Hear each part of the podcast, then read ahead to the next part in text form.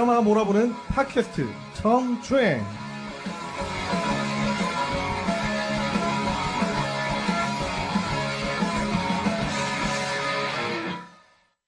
안녕하세요. 드라마 몰아보는 팟캐스트 정주행 4회 시작하겠습니다. 개복치고요. 햄님입니다. 지난주에 이어서 오늘은 뿌리 깊은 나무 그리고 육룡이 나르샤를 어, 이어서 할 건데 지난주에는 두 드라마를 묶어서 같이 비교도 하면서 얘기를 굉장히 듬성듬성 빈틈 많게 그렇죠. 맥락 없이 맥락 없이 던졌죠. 맥락 없이 정말 아무도 이해할 수 없게 얘기를 했는데 우리가 하면서 깨달았죠. 아, 하고 나서 깨달았어요. 하고 나서. 사, 사극이니까 이게 줄거리를 짚고 넘어가질 않으니까 이게 우리도 진행을 하면서 이거 드라마를 보지 않았으면 아무도 우리가 뭔 얘기 하는지 모르겠구나. 그렇죠. 그런 그런 생각이, 생각이 들었죠. 예, 네, 맞아요. 그런 생각이 들어서 하지만 이미 우리는 녹을 마쳤고요. 편집도 끝났고요. 그건 아니지만 거짓말은 할 수 없으니까. 어 다음부터는 줄거리를 먼저 예, 소개를 간략, 좀 하는 게 나을 것 같아요. 간략하게라도- 간략하게라도 1퍼 드리는 게 아 우리가 커다란 실책을 했네요. 뭐 이젠 어쩔 수가 없고 오늘은 어 드라마를 하나씩 이거 왜 이래 잠시만요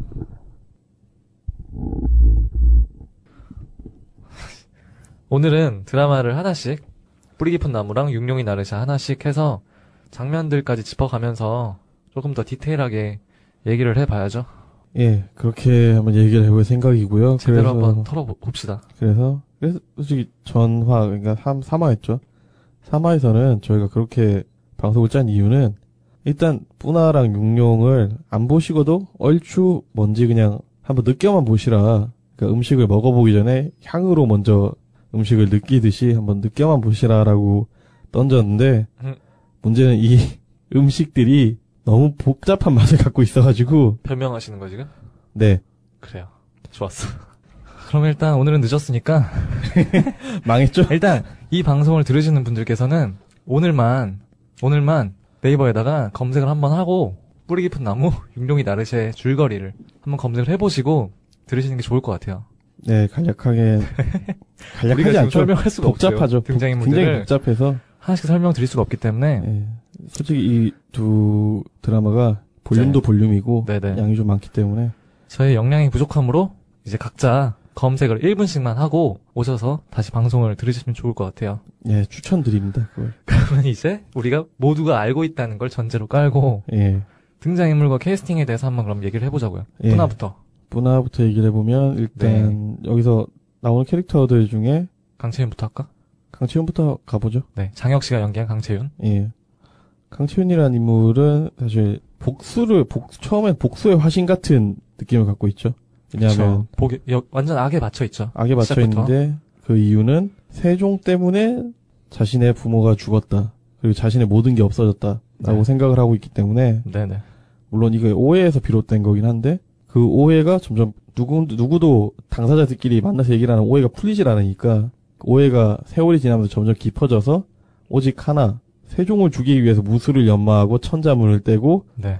벼슬에 입봉을 해서 세종을 죽이기 위해 왕실까지 출세를 한 인물입니다. 그 세종 암살을 위해서 자신의 인생을 건 남자죠.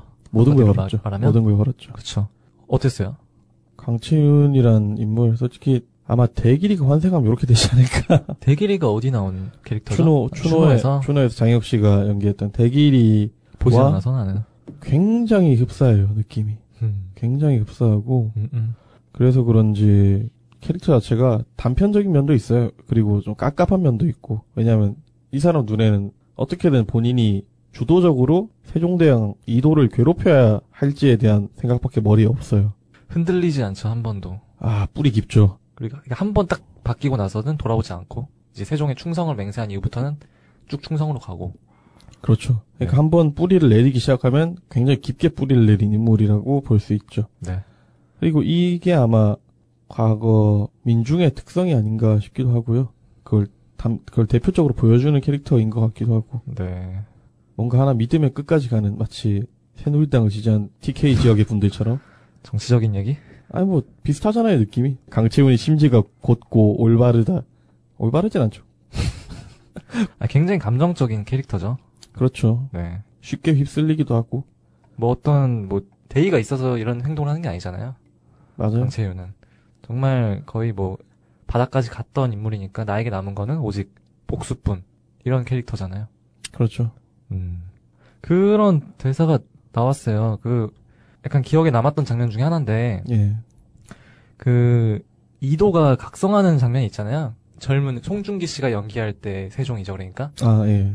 그때 이도 그때는 이도라고 그냥 표현을 할게요. 예. 젊은 세종은 이도라고 하고 예. 한석규 씨가 연기한 세종을 세종이라고 하면 세종이라고 하고. 이도가 처음에 똘보기를 구하잖아요. 어린 채윤을. 예, 두고 하죠. 그때 구하고 나서 나중에 컸을 때 세종이 흔들릴 때가 있어요. 잠깐. 음, 내가 이거 맞아요. 한글을 창제하는 게 과연 옳은 일일까? 라고 흔들리는 장면에서 마음을 다시 다잡게 되는 계기가 채윤과의 대화에서 마음을 다시 다잡게 되는 장면이 있거든요. 음, 그때 그런 말을 해요. 채윤한테 뭐, 넌 어떤 삶을 살아왔길래 그런 복수를 하려고 하느냐. 아직, 까 세종은 채윤이 자신을, 자신을 죽이려고 한다는 걸 알고 있는데, 채윤은 세종이 그거를 안다는 걸 모를 때, 아 아직, 맞아요. 네. 긴장감 넘치는 예, 씬이 그때 긴장감 있었죠. 넘칠 때 채윤이 그런 말을 하죠. 그러니까 복수가 나의 전부다 이런 식으로 얘기를 하니까 그때 세종이 이런 말 했단 말이에요. 아, 이게 뭐 어딘지 정확하진 않겠지만 어떤 뉘앙스였냐면 그래 너는 너의 길을 가거라 나는 나의 길을 가겠다. 이런 말을 해요 세종이. 좋은 말이죠. 그쵸. 그쵸. 그러니까 채윤이 그런 말 했던 거죠. 그것이 없다면 나는 더 이상 내가 아니다. 복수가 없다면 나는 더 이상 내가 아니게 된다. 나의 존재는 아무것도 아니다. 그러니까 어떻게 보면 뿌리를 잃어버린 존재가 되는 거죠. 그때 이제 세종이 자신의 마음도 다시 다잡게 되는 계기가 되는 거죠. 그렇죠. 그런 면에서 저는 그 강채윤이라는 캐릭터는 세종의 초심인 거죠. 음, 처음으로 그러니까 처음으로 구한 백성이고 그러잖아요. 어린 그 이도가 똘보기를 구하면서 자기를 죽이려고 하는 걸 알면서도 음, 맞아요. 내가 구한 첫 백성이니라 이런 말 하잖아요. 그렇죠. 그런 초심을 채윤이란 캐릭터로 대변할 수가 있겠죠. 그러니까 흔들리지 않는 초심. 그렇죠. 마지막 판관이 되는 거죠. 그러니까 강채윤이 한글이 올바른 것이라는 정당성을 부여줄 수 있는 마지막 판관? 그렇죠. 그렇게 나올 수 있죠. 네. 그렇게 말을 하죠. 세종이. 맞아요. 너가 마지막 판관이다. 라고. 음, 저는 굉장히 좋았어요. 강채윤 캐릭터. 캐릭터가 음. 그 형이 얘기했던 것처럼 단편적인 그런 게 있잖아요. 구체적이지 못해. 그러니까 그게 뭐 아버지를 잃고 나서 복수심에 불타서 뭐 복수를 한다는 캐릭터가 진부해서 그렇지. 그러니까 정당성에서 그러니까 명분이 없지는 않잖아요. 없진 않죠. 명분이 없진 않죠. 그렇죠. 그래서 그런 진짜 악에 받쳐 있는 그런 한 남자의 연기를 잘한 것 같아요. 정말 아무 희망도 없는. 그래서 꿈도 희망도 없는 뭔가 상실한 음. 상실한 자의 모습. 하지만 그는 알고 보니까 가진 자의 모든 것이었기도 했다 라는 음. 걸로 정리가 될 수 있겠죠. 강채윤의 캐릭터는 그렇죠. 좋은 캐릭터였다고 볼 수 있어요. 형이 싫어하는 어린 똘보기. 아 진짜 싫었어요. 나요. 진짜 싫었어. 아, 악질러서. 아 죽여버리고 싶었어요 진짜. 죽여버릴 거야. 죽일 거라고! 아, 뭘 또 죽이고 싶었다 그러냐, 아 어린한테. 진짜 아아막 TV 화면 깨버리고 싶었다니까요. 아역한테 자꾸. 너무 심한 말 하지 맙시다. 지금 컸나? 아뭐 커서 중학생 됐겠죠. 그래. 나보다 키 크겠다. 저는 괜찮았는데, 똘보기. 그래요? 아 근데 이게 그 초반에 악에 받쳐 있다는 설정이 아역한테 그것만 디렉팅을 준 것 같은 느낌인 거예요. 음. 그래서 얘가 모든 단어와 대사와 몸짓 하나 하나가 다 악에 받쳐 있는 거예요. 네. 근데 그렇게까지 기를 쓰고 표현을 안 해도 눈에 들어오거든요. 네. 느껴지고. 근데 그 감정 과잉 상태가 되다 보니까 오히려 육룡이 나르샤에서의 그 땅새? 예. 이방지 캐릭터가 굉장히 차분하게 화를 사귀는 캐릭터라고 해야 될까요? 그렇죠. 그러니까 속에 있는 분노는 끌어넘치지만 그걸 음. 그쵸. 겉으로는 그러니까 그걸 조선시대 용어로 예, 그러니까 한글로 풀어보면 순수 한글로 풀어보면 갈무리를 하죠. 음. 안 드러나지 않게 갈무리를 하는데 눈빛에서 분노는 느껴진단 말이에요. 형은 그게 훨씬 좋았겠어요. 아 좋았죠. 음. 뭐 똘보기는 뭐, 저도 처음엔 부담스러웠어요. 음. 어, 거봐 느꼈잖아요. 감정 과잉. 아, 그래도 나는 울컥울컥 하는 장면들이 있었어요. 아 그래요? 음. 그 막, 아버지가 돌아가시고 나서, 이렇게 막 저항할 때, 아 맞아 맞아. 대의? 지랄하시지 말라 그래? 뭐 이런 거. 그러니까 아, 거기서 아, 굳이 지랄이라는 단어가 나왔어야 했나? 아 물론 거기서 이- 배우는 거죠, 세종이 지랄이라는 말을. 그쵸. 네. 지랄하고 자빠졌네. 지랄하고. 자빠졌네. 외국인 같은데? 지랄하고 자빠졌네. 에, 아 그런가요? 그것도 뭐, 임금 배때 이제 철갑 둘렀어? 뭐 이런 거. 그러니까 진짜 뭐, 어린애가 진짜 악에 받쳐서 하는 이야기들? 그러니까 그걸 악에 바쳤다고도 볼 수 있고 어떻게 보면 순수한 대중의 모습을 순수한 백성의 모습을 그대로 나의 것 그대로 보여주면서 이도에게 강한 인상을 남기는 거죠. 내가 처음으로 구한 백성이 저렇게 순수하고 강한 아이다. 음. 라는 느낌도 줄 수 있어서 그래서 오히려 더 첫 백성 그러니까 첫 백성이 이제 마지막 백성이 되는 거잖아요. 네네. 그런 존재로서의 기능을 더 충실하게 수행하는 것 같다는 생각은 들어요. 음. 그리고 세종? 그리고 다음 우리 얘기해 볼게 그쵸 이 문제의 세종이죠. 문제 세종이란. 그러니까 강치윤과 같이 뭐 공동 주연이라고 할 수 있겠죠 드라마에. 그렇죠. 음. 이제 어린 시절에는 송중기 씨, 세종 원년까지 표현하는 사람이 송종, 송중기 그리고 우리가 그 생각하는 세종은 이제 한석규 씨가 예. 연기를 했는데 아, 저, 저 너무 좋았어요. 둘 다. 아 그러니까 이게 세종 솔직히 여기서 세종 캐릭터가 굉장히 파격적이거든요. 기존에 우리가 알던 세종하고 초반에 좀 달라요. 네. 점점 나이가 먹으면서 더 능글맞아지는 모습이 나오는데 되게 입체적이지 않았어요? 굉장히 입체적이죠. 네. 그러니까 너무 좋았어. 이게 여기서 나온 세종이 크게 세 단계로 진화를 하거든요. 네. 처음에 정기준, 가리온이죠. 어린 시절에 정기준과 대화를 하면서 폭력을 휘둘러서 정기준이 이런 대사를 하죠. 기껏 폭력이라니. 음. 그 대사로 인해서 자신에게는 아무것도 남아있지 않다고 비어버린 자신을 느끼게 되는 상실감에 시달리는 뿌리가 약한 나무인 이도가 있어요. 어린 시절에. 네. 그리고 송중기 씨가 연기할 때 아버지와 맞서면서 자신의 뿌리를 내리고자 노력하는 세종 이도가 있고요. 네. 그리고 완벽하게 자신의 뿌리를 내렸지만 아직 속에서 의구심은 가시지 않는 상태의 한석규가 연기한 세종이 있어요.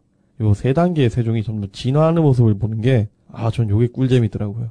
진짜 어떤 한 인간이 약간 진짜 진화하는 과정에, 그러니까 답을 찾아가는 과정이 쭉 나오잖아요. 그렇죠. 질문을 던지고 흔들리고 처음에 시작할 때부터 나왔던 캐릭터의 그 느낌이 태종이랑 격렬하게 대치를 하잖아요. 예, 맞아요.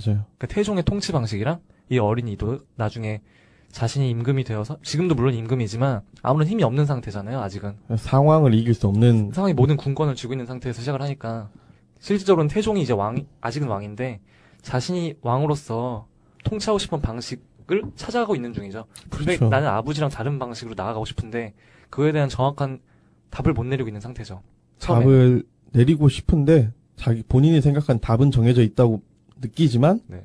그걸 실현할 수 없음에서 느껴지는 무력감. 그쵸. 그러니까 이상적인 그냥 이상으로만 머물고 있는 상태. 그러니까 그거를 본인 구현할 수 있는 실질적인 수단들을 전혀 생각을 아직 못 하고 있는 상태죠. 처음엔. 힘도 없고 생각도 못 하고 있고 그래서 방황할 수밖에 없는 존재라고 볼 수 있죠. 굉장히 유약하게 등장을 하 처음에는. 아, 아무것도 하지 말아라고 했을 때 나는 아무것도 할 수가 없습니다라고 이야기를 하죠. 그래요. 항의하는 그런 중전 소원왕후한테도 결국 자신의 그런 부인 소원왕후의 이제 아버지 가 죽어감에도 불구하고 자신의 주변 사람들이 다 죽어나가는 걸 보면서 트라우마가 생겼고 그건 아. 근데 나는 아무것도 할 수 없었다는 그런 무력감 그 무력감이라는 게 정말 상상을 초월하는 게 음. 보통 우리가 살면서 겪는 무력감 중에 가장 큰 게 뭔가에서의 탈락이 있잖아요. 네 뭔가에서 자기 노력을 했는데 떨어졌을 때 그 무력감이란 건 상상을 초월하죠. 네 네 보통 본인이 가장 아플 거라고 생각했던 것보다 더 아프게 다가오는 경우가 있으니까. 근데 여기서 한 발 더 나간 거예요. 이 이도라는 캐릭터가 느끼는 무력감 자체는. 왜냐면 우리는 그 시험에 떨어져도 뭔가 딴 걸 준비할 수 있고 희망을 품을 수가 있는데 이 사람은 정말로 둘러싸인 공간 안에서 알 수 있는 게 아무것도 없어요. 세종의 고뇌와 지금 고작 시험 탈락의 그런 거를 비교하는 거 지금 아니, 그러니까 이도가 겪는 고뇌가 더 크다고요. 크고 넓다고. 그렇습니다 그 사람, 사람 말을 계속 곱게 하시네, 이 양반이 오늘. 저의 역할이에요 이게 그렇, 그렇다고 칩시다. 그래가지고, 보면은, 이도가 굉장히 성장하는 장면에서, 전 나름대로 카타르시스도 좀 느껴졌고, 진짜. 그리고 전, 이, 이도가 했던 대사 중에 그게 있잖아요. 지랄하고 자빠졌네라는 아까 했던, 그게 굉장히 파격적으로 처음에 등장을 하는데, 이도가 대- 그 대사를 날린 부분이, 그러니까 송중기 씨가? 송중기, 처음에? 송중기 씨 말고, 세, 그, 한석규 씨가 연기를 할 때, 네. 처음에 부를 때, 신하들이 뒤에서 부를 때, 지랄하고 자빠졌네. 막 이러면서, 네. 허허허허 뭐 이러면서 다시 어딘가로 가잖아요. 그 산책을 하다가 네. 신하들이 불러서 그때 그걸 보면서 우리가 알던 세종의 모습과는 다른 걸 그려내려고 하는구나. 드라마 초반부터 그런 게 좀 느껴져서 오히려 그게 좀 신선하고 재미를 추가할 수 있는 개인적으로 보면서 찾을 수 있는 요소가 된 것 같기도 해요. 그렇죠. 송중기 씨도 근데 저는 한석규 씨한테 결코 밀리지 않았던 것 같아요. 이 음. 드라마에서만큼은 그 진짜 젊은 세종의 그런 흔들리는 자아, 자신감 없- 없던 그 시절부터 약간 되게 굉장히 날카로운 연필심 같은 그런 연기 같았어요. 굉장히 위태로워 보이면서 저는 그러니까 여기서 송중기 씨가 연기한 이도 자체가 네, 그 사비연필 잘못 깎으면 심만 엄청 길어지잖아요. 네, 그거 힘을 잘못 주면 톡 그래요. 부러지잖아요. 굉장히 그러니까 날카롭지만 날카롭지만 굉장히 잘 부러질 음. 것 같은 그 흔들릴 것 같으면서 쓰러질 것 같은 근데 겨우 버티고 있는 그 모습을 잘 연기를 한 것 같은데 톡 건들면 터질 것만 같은 그대. 그건 그건 좀 아닌 것 같고 아니, 그러니까 그런 트라우마를 잘 연기를 했다는 거죠. 그렇죠. 트라우마 때문에 흔들리는 거잖아요. 그러니까 흔들린다기보다는 그러니까 그러니까 아마 이 송중기라는 배우가 연기를 잘할 수 있었던 데는 그거도 있었을 것 같아요. 이분도 뭔가 전념을 하다가 그걸 포기하고 일반인으로 돌아갔다가 다시 배우가 된 케이스라 음, 아마 본인의 그런 경험이 연기에 좀 묻어 나올 수 있어가지고 그냥 잘하는 것 같아요. 이 사람은 연기를. 그런 것 같기도 하고 음. 어린 시절부터 막 이제 막 외척들, 어머니의 일가들, 외가 쪽이 다 이제 살육을 당하잖아요. 그쵸. 아버지한테. 예, 그런 거 봤을 거 아니에요. 어릴 때부터 쭉 봐왔고. 쭉 봐왔고 커서도 마찬가지고 자신의 이제 부인 쪽 식구들도 지켜주지 못하는 그때마다 하는 게 팔방진이잖아요. 팔방진을 하죠. 마, 마, 마해진이라고 하는 팔방진을 하죠. 어, 굉장히 연출 같은데 아무튼 이것도 되게 멋있지 않아요? 굉장히 힘들 때 형은 뭐예요? 저요? 네. 힘들 때, 술 먹고 아, 요새 힘들 때 술은 안 먹는데? 뭐 하는지 모르겠어요. 그냥 멍 때려요. 그래요. 술 먹고 멍 때리고 자고 뭐 다들 그러지 않나? 유흥을 즐기거나 아, 유흥적인 돈이 없고. 근데 세종은 달랐던 거지 떡잎부터 팔방진을 해 힘든데 머리 터질 것 같아. 팔방질 왜 해? 난 이 사람 그걸 이해를 못하겠네. 정말 다른 사람이다. 아니 내가 솔직히 33, 뭐 44 팔방진까지 내 이해를 하겠는데 이 양반이 마지막에 드라마 막판에 36대 36을 하잖아요. 팔방진을. 네. 미친 것 같아요. 카타르시스를 느끼죠 거기서. 그러니까 해답을 찾는 장면이잖아요 그게. 난 이렇게 통치할 것이다라는. 그렇죠. 본인만의 방식이 아무리 복잡하고 그쵸. 어려워도 나는 나의 답을 찾, 난 나의 길을 찾겠다라고 할까. 모든 그렇죠. 백성들을 아우르면서 각자가 자신의 역할들을 할 수 있는 그렇죠. 그런 조화로운 세상을 꿈꾸죠. 근데 여기서 또 반대급부로 등장하는 게 이도가 어린 시절 팔방진을 두고 고민하고 있을 때 태종이 들어오죠. 팔방진을 두는 방에. 완전 쿠사리 주죠 거기서. 그리고 팔방진 그 1부터 9까지 있는 숫자 3, 33 팔방진이었는데 다 집어 던져버리고 1을 가운데 딱 놔버리죠. 네. 이게 왕이라고. 이게 왕의 방식이라고. 필요 없는 건 다 죽여버리고 없애고 나만 남아 있으면 된다고. 상징적이죠 정말. 정말 상징적으로 그 진짜 대화와 연출을 통해서 두 사람의 캐릭터를 굳이 설명하지 않아도 행동으로 보여주잖아요. 행동으로 다 보여준 장면이어서 너무 좋았어요. 예, 연출을 잘했다. 역시 장태유다. 솔직히 대본 자체에는 이렇게 디테일하게 써있진 않을 거란 말이에요. 음, 근데 이걸 컷을 그렇게 나눠서 찍어준 장태유의 연출. 왜 시청률이 높게 나오는가 음, 알수 있던 부분이다. 진짜 임팩트 그래서 임팩트 있는 연출을 해줘요. 이분은 자연스럽게 태종 맞아요. 백윤식 씨가 연기를 했죠. 백윤식 씨가 연기했는데 솔직히 백윤식 씨가 최근에 들어서 연기한 건 좀 엉뚱한데 강한 네. 좀 도인 같은 이미지의 캐릭터들 연기를 좀 했었어요. 초월자 약간 그런 느낌. 예. 음. 속세를 떠나서 뭐 어디선 거에서 따라온 그런 분들 같은 이미지로 연기를 많이 했었는데 이 작품에서 철저하게 리얼리스트로 변하죠. 음. 기존의 백윤식 씨 연기와는 조금 다른 느낌이 있는데 리얼리스트적인 연기를 굉장히 섬세하게 보여주죠. 마치 지금 요새 육룡에 나오는 유아인의 이방원을 보, 보다가 그 뿌나에 나오는 백윤식 이방원을 떠올리면은 정말 저대로 컸을 것 같은 느낌이 들어요. 음. 아, 그러니까 그 이방원이 이어져요. 저는. 그래요. 여기에서 뭔가 캐릭터가 정말 성장해 나가면서 완성형이잖아요. 완성된 이방원이잖아요. 네. 그럴 것 같아요. 백윤식 씨 연기한 그 이방원일 것 같아요. 느낌이. 그쵸. 정기준까지 얘기해볼까, 그럼? 정기준? 정기준까지 음. 얘기를 해보죠. 정기준. 정기준이란 인물 자체는 구가리온, 현 정기준. 현 가리온도 되고 구가리온이죠. 아 뭐 정체가 밝혀진 이후에는 네. 구가리온, 현 정기준, 윤재문 씨. 윤재문 씨 연기를 했고 그 윤재문 씨가 악역으로 굉장히 유명하죠. 네. 악역 연기에서 도가 텄다라고 악역 전문. 말- 말할 정도 악역 전문으로 많이 꼽히는 분이긴 한데 이분도 연기 내고 보통이 아니다 이런 걸알수 있었죠. 왜냐하면은 사람들이 가리온이 정기준이랑 밝혀지기 전까지는 정말 가리온인 줄 알고 있었거든요. 음. 그만큼 제가 보기엔 본인도 속일 만큼의 연기를 해주셨던 것 같아요. 안에서. 그러니까 이게 주목을 받았던 거고 그리고 윤재문 씨가 그 이후에 뭐 단독 주연 영화를 찍었지만 그거 망하긴 했지만 네. 거기 연기를 잘해줬고 그다음에 가리온이라는 캐릭터 자체가 상징하는 건 그거죠. 백성은 무지하다. 백성은 무조건 돌봄, 무조건 돌봐줘야 하는 존재다. 미약하다. 네. 세금 셔틀. 이런 식으로 이해를 하고 있기 때문에. 근데 그 가운, 저는 솔직히 근데 이게 정도전의 주장과 굉장히 어긋나거든요. 뭔가, 어, 뭔가 그 삼봉 어르신의 말뜻을 이해를 못한 게 아닌가, 이 아이가. 이 아이. 그쵸. 뭐 정도전 이걸 찬성했을 리는 없죠 당연히. 그쵸. 이런 행동들을. 그죠. 삼봉의 민본주의가 음. 이게 아니죠. 이 민본주의가 아닌데. 그러니까 정기준도 어디 어디서부턴가는 핀트가 나갔죠. 그 그쵸? 계기가 나오죠. 그 토론 토론을 하잖아요. 세종이랑 네. 결국에 네, 맞아요. 그렇게 어떻게 하다가 정말 이제 딱 까놓고 자신들 카드를 내보이면서 한참 동안 얘기를 하게 되죠. 한글 창제를 두고 네. 그때 이제 서로를 이렇게 공격을 하면서 격렬하게 설전을 하지만 그러고 나서 서로 뒤돌아간 다음에는 각자 생각에 깊은 생각에 빠지죠. 맞아요. 아 세종은 아 내가 정말 이렇게 한글을 만드는 게 백성들이 귀찮아졌기 때문인 건가? 라는 생각을 하게 되는 거고. 그러니까 방치의 용도로 사용하기 위함인가라는 그쵸. 생각을 하게 되고, 이게 그러니까 과연 통치자로서 올바르게 행동을 하는 것인지를 의심을 한 번 더 하게 되고 그렇죠. 그때 정기준이 어떤 생각을 하게 되냐면 아 이것이 정말 백성들 모두가 각자 유자가 되어서 삼강 오륜을 깨우치고 각자의 유자로서 행동을 할 수 있는 그런 주체적인 삶을 살아갈 수 있느냐라는 거를 냉정하게 한번 고민을 하게 되긴 하죠. 맞아요. 근데 핀트가 나가는 부분이 처음으로 그 세종이 한글을 이용해서 한글을 활용을 해서 편찬하는 책이 불교 경전이었죠. 불교 네. 경전이 아니라 예. 거기서 완전히 핀트가 나가버리죠. 음. 근데 이것도 제가 봤을 땐 연출 잘했다고 생각이 들어요.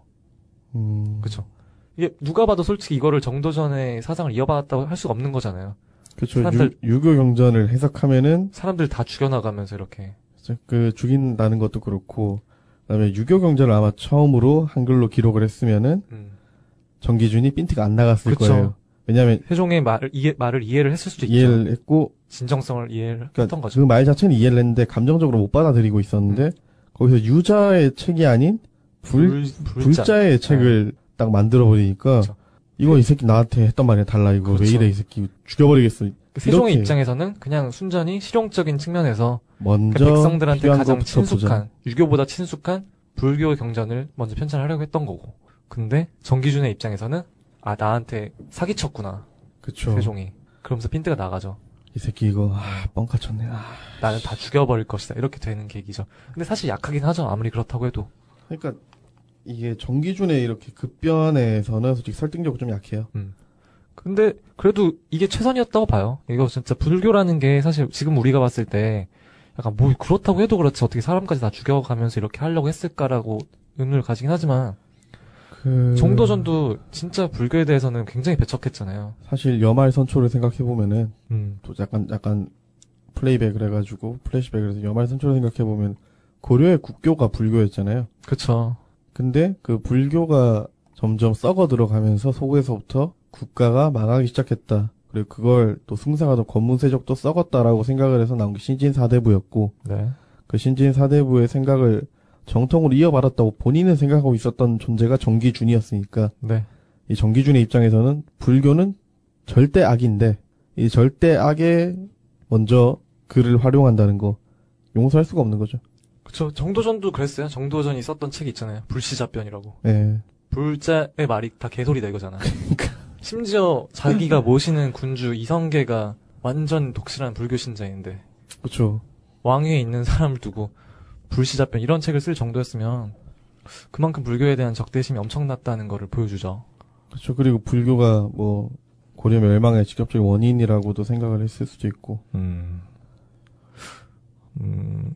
그래서 뭐 저는 정기준 그러니까 윤재문 씨가 연기했던 뭐 정기준 그리고 구가리온 현 정기준 다 좋았는데 어 약간 존재 자체가 약간 스포일러였다. 음, 어 이 굳이 고작 이 정도의 비중 처음에 가리온일 때? 아니, 난 눈치 못 챘거든요. 아, 왜냐면 나는 그걸 처음부터 이 드라마를 보지 않았었어요 예전에도. 아, 그러니까 알고 봤어 나는 사실. 아, 알고 봤어요? 네. 어, 그렇기 때문에 딱 판단할 수는 없지만 근데 그럼에도 불구하고 막 거의 몰랐을 거 아니에요. 다 소가 넘어갔잖아요. 다 가리온. 거의 몰랐죠. 그 충격이 대단했죠. 그러니까 이게 드라마가. 원작 소설이랑도 스토리가 다르기 때문에 네. 가리온이 정기준이야? 어? 말도 안 돼. 원작 소설 그렇게 안 그랬는데? 막 이러면서. 그러니까 이게 나중에 생각해 보면은 알아차릴 수도 있었을 법한 거예요. 그쵸. 윤재문 씨가 고작 이 정도 비중의 역할? 아, 뭐, 그럴 수도 있기는 한데, 음. 있기는 한데, 그쵸. 솔직히 뭐, 근데 이때는 그거를 전혀 생각하지 못할 만큼 예, 연기 잘했어요. 연기를 잘해줬고, 근데 너무 딱 봐도 솔직히 못돼 보이긴 해. 아, 사람, 사람 얼굴 보고 그러는 거 아니야. 아니 근데 그렇다 이거지. 그러다가, 그러다가 너 술 마시다 재문이 형 옆에 앉아봐라. 너 혼난다. 진짜. 팬입니다. 그러니까 극 중에선 굉장히 이제 그렇잖아요. 각자의 그런 생각들이 있고 당위성 이 있잖아요 행동에. 네, 맞아요. 나중에 빈트가 물론 나가긴 하지만 당위성 이 있는데 사실 윤재문 씨는 딱 봐도 조폭같이 생기긴 했다. 악당 같다. 근데 그 백정 이미지를 최대한 살리기 위한 캐스팅이라고 생각을 해보면은, 맞아요, 맞아요. 합당한 부분도 있으니까, 그걸 뭐, 재문이 형님 연기를 잘하셨다. 요 정도 선에서 끊고 그래요. 넘어갑시다. 너의 글자는 그 욕망 통제 체계를 무너뜨리려 한다. 지옥문을 열고 있는 것이야. 그것을 어찌 지옥이라고만 하느냐? 백성이 글을 배워 삼강을 알고 오륜을 알게 되면 사람의 도리를 알고 성리학적 이상에 더 가까이 갈 수가 있다. 근데 그것이 지옥이냐? 욕망이다. 그것이 왜 지옥이냔 말이야. 모르겠는가? 그들의 욕망은 결국 정치를 향하게 되어 있어. 국가의 정책에 관여하려 들 테고 나아가서 그들의 지도자를 스스로 선출하려 들 것이다. 그들이 그들의 지도자를 뽑는다. 그것이 네가 말하는 지옥이냐? 이거! 넌 백성을 조금도 사랑하지 않는다. 한 사내가 여인을 사랑하여 여인을 만나고 집에 바래다 준다. 넌 그것이 귀찮아. 칼을 하나 사서 쥐어주며 이젠 스스로 지켜라. 그렇게 말하는 것이다. 그것이 어찌 사랑이라 할 수 있는 것이냐? 넌 백성을 사랑한다. 아니, 귀찮아하는 것이야. 자, 그를 알았으니 이제 다 스스로 해결해라. 이러고도 불행하다면 그건 다네 놈들 책임이야. 이게 나의 본심이다. 이놈이 감히 베스트랑 워스트만 딱 꼽아보고 그럼 넘어갈까? 누가 제일 좋았어요? 그럼? 캐릭터 베스트? 네. 저는 신소유 씨가 연기했던 담이라는 누구? 신소유 씨가 연기했던 네. 그 담이라는 아이가 담이? 담이는 신세경 씨잖아. 아 담이 말고 그 친구 이름 뭐였지? 아니 소희가 그래요. 소희가 그거죠. 어릴 소희- 때 담이었고 아 맞아. 이제 소희가 어, 되는 거죠. 소희 옆에 붙어 있던 그 친구? 나인 친구 있잖아요. 네, 신소율 씨. 이 친구가 굉장히 좀 귀여웠고 근데 귀여운 거랑 별개로 네. 연기를 굉장히 잘했던 건 세종의 아들로 나왔던 그 배우분 계시죠? 광평대군. 예. 아 최고였어요. 광평대군 서준영 씨. 예, 서준영 씨가 연기했던 광평대군의 연기 특히 그 운막집 안에서였나? 아 좋았죠. 네. 그 강채윤과의 그 몇 자요? 내기를 하죠. 예. 그거 네. 제가 안 그래도 인상적인 장면 얘기할 때 말씀드리려고 했던 건데. 네. 몇 자요? 이러는데 스물여덟 자다. 이러는데 강채윤이 벙쪄가지고 그쵸. 때려 죽이려고 그러죠. 근데 그걸 굴하지 않고 음. 아버지의 의지를 그대로 이어받은 모습을 또렷하게 보여주는 모습이 네. 전 굉장히 인상 깊어서 멋있었어요. 예, 멋있는 연기를 했다고 생각하고 그리고 연출도 굉장히 잘했죠. 이건 맞아요. 진짜 픽션을 만든 거잖아. 설정을 해서. 그렇죠. 굉장히 일찍 요절한 광평대군을 살려내서 롤을 부여했죠. 롤을 부여해서 어, 잘 넣었죠. 좋았어요, 진짜. 이게 퓨전 설계 묘미죠. 이런 게 진짜 좋은 활용. 좋은 활용이죠. 음. 그런 식으로 이제 뭐 신소율 씨를 골랐잖아요. 저는 소원 왕후를 한번 골라봅니다. 세종 마누라요? 네. 왜? 예쁘잖아요. 그래. 아니, 그리고 연기 잘했어. 음. 짧은 역할이었는데, 음. 그 어떤 식으로 드라마에서 나왔냐면, 어린, 어린 똘보기가 우리 아버지 누가 죽였냐고 울부짖잖아요. 예. 우리 아버지 누가 죽였어! 이러잖아. 네. 그때 바로 장면이 전환되면서 소원 왕후가 세종한테 그러죠. 전하십니다. 눈물, 한- 눈물, 눈물 한 움큼 흘리면서 전하께서 그러신 겁니다. 하죠. 네. 그 연기가 되게 좋았어요, 저는. 음. 내 마음에도 눈물이. 이분이 그거잖아요. 무한도전에서 노홍철 소개팅. 아. 소개팅 상대. 아, 그분이었나? 음, 음. 예쁘신 것 같아요. 요새 나오시나? 다른 드라마에? 아, 요새는 못 본 것 같아요. 잘. Worst. Worst요? 네. 전번에 얘기했잖아요. 어린 돌복이라고. 그래요. 나는, 나는 심종수. 심종수? 4대 본원. 아. 연기가 좀 구린 것 같아요. 한상진 씨 아니었나요? 한상진 씨. 그죠. 한상진 씨는, 그러니까 연기가 구리다기보다 force가 없는 것 같아요. 아, 한상진 씨가, 이 사람 얼굴이 워낙 좀 선하게 생겨가지고, 음. 눈빛이고 뭐고, 사람이 서서 풀샷으로 연기를 하면은 존재감이 있는데, 네. 얼굴을 비추고 하면은 약간 그 생각하는 건 그 강력한 느낌이 안 나와요. 네네. 그래서 뭔가 큰 롤을 주긴 애매하고, 음. 작은 롤을 하기에는 연기를 잘하고, 애매하네. 그러니까 포스가 약간 떨어지는 게, 그, 음. 아우라라고 하죠. 네, 없어, 그런 게. 예. 원래 그 심종수가 좀, 좀, 병- 좀 병신미 넘치는 캐릭이긴 한데, 근데 멋있게 하면 할 수도 있죠. 싸움 잘하지. 그러니까 머리 하면, 좋지? 하면 할 수는 있는데, 음. directing을 일부러 그렇게 안 주는 것 같아요. 한상진 씨한테는. 아, 그래야 뭐, 길게 얘기할 건 아닌 것 같고요. 네. 뭐, 약간 아쉬웠다. 아쉬웠다. 그 정도로 마무리. 그럼 이제 장면들, 한번, 예. 명장면들 많잖아. 예. 뿌리깊은 나무에. 분화 같은 경우에는 저는 아무래도 명장면, 함- 초반 명장면 어. 딱 떠오르는 거. 겹치나 보자, 나랑 한번. 하나, 둘. 그냥 시간 순서상 맨 앞에. 예. 맨 앞쪽부터. 뭐-. 네, 그래요. 저는 송중기 씨와 백윤식 씨가 대치하면서 음. 조진웅 씨가 존재감을 강력하게 뽐냈던 그쵸. 그 장면. 그 장면이죠. 근데 저는 그것보다 약간 거슬러서, 이 똘보기를 구하는 장면부터.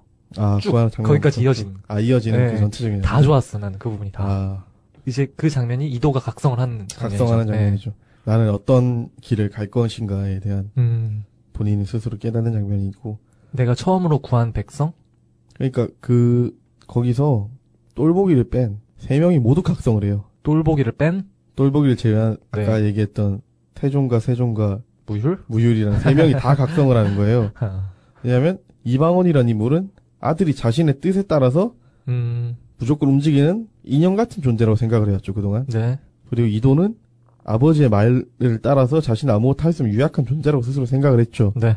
그래서 이방원이 세종에게 무율을 붙여줬고 호위무사로 무율은 이방원의 절대적인 신복이었으니까 음. 호위무사였었으니까 그동안 오랜 시간 무율 입장에서는 자신은 이도를 돌봐야 하는 어린아이라고 생각을 했었단 말이에요 그 전까지는 음, 근데 이 장면을 통해서 그 모든 게 뒤집어지죠 그쵸. 태종은 아 이 아이는 나와 다른 아이구나 흠. 나의 인형이 아니구나라는 걸 음. 느끼고 이도는 내가 진정 꿈꾸는 왕으로서의 정치 음, 백성을 다스린다는 것은 어떤 것인가에 대해서 네. 각성하고 무율은 정말 크게 바뀌죠. 음, 나는 왕의 칼이다. 음. 라는 걸로 입장이 바뀌죠. 나는 상왕의 칼이 더 이상 아니다. 나는 왕의 칼이다. 그럼 뭐 그 전부터 세종한테 충성심이 완전히 있었던 것 같긴 해요. 있었지만 막상 그 자신을 오랜 기간 지배해온 음, 태종이라는 인물 앞에서 네. 처음으로 칼을 꺼낸, 처음으로 네. 대적하기 위해 칼을 그렇죠. 꺼낸 네. 장면이기 때문에 본인의 위치를 더 정확하게 표시를 확인을 해주며 해줌으로 해서 네. 이도에게 힘을 실어줬죠. 확실하게. 그쵸. 그렇지, 진짜. 그니까, 이 장면의 주인공은 이도인데, 이도 각성을 함으로써 모두를 놀라게 했죠. 그렇죠. 이도까지 놀랐죠, 스스로도. 스스로 놀랐고 다들 송중기에게 다시 한번 나 반해봤습니다. 진짜 반했어요, 나는.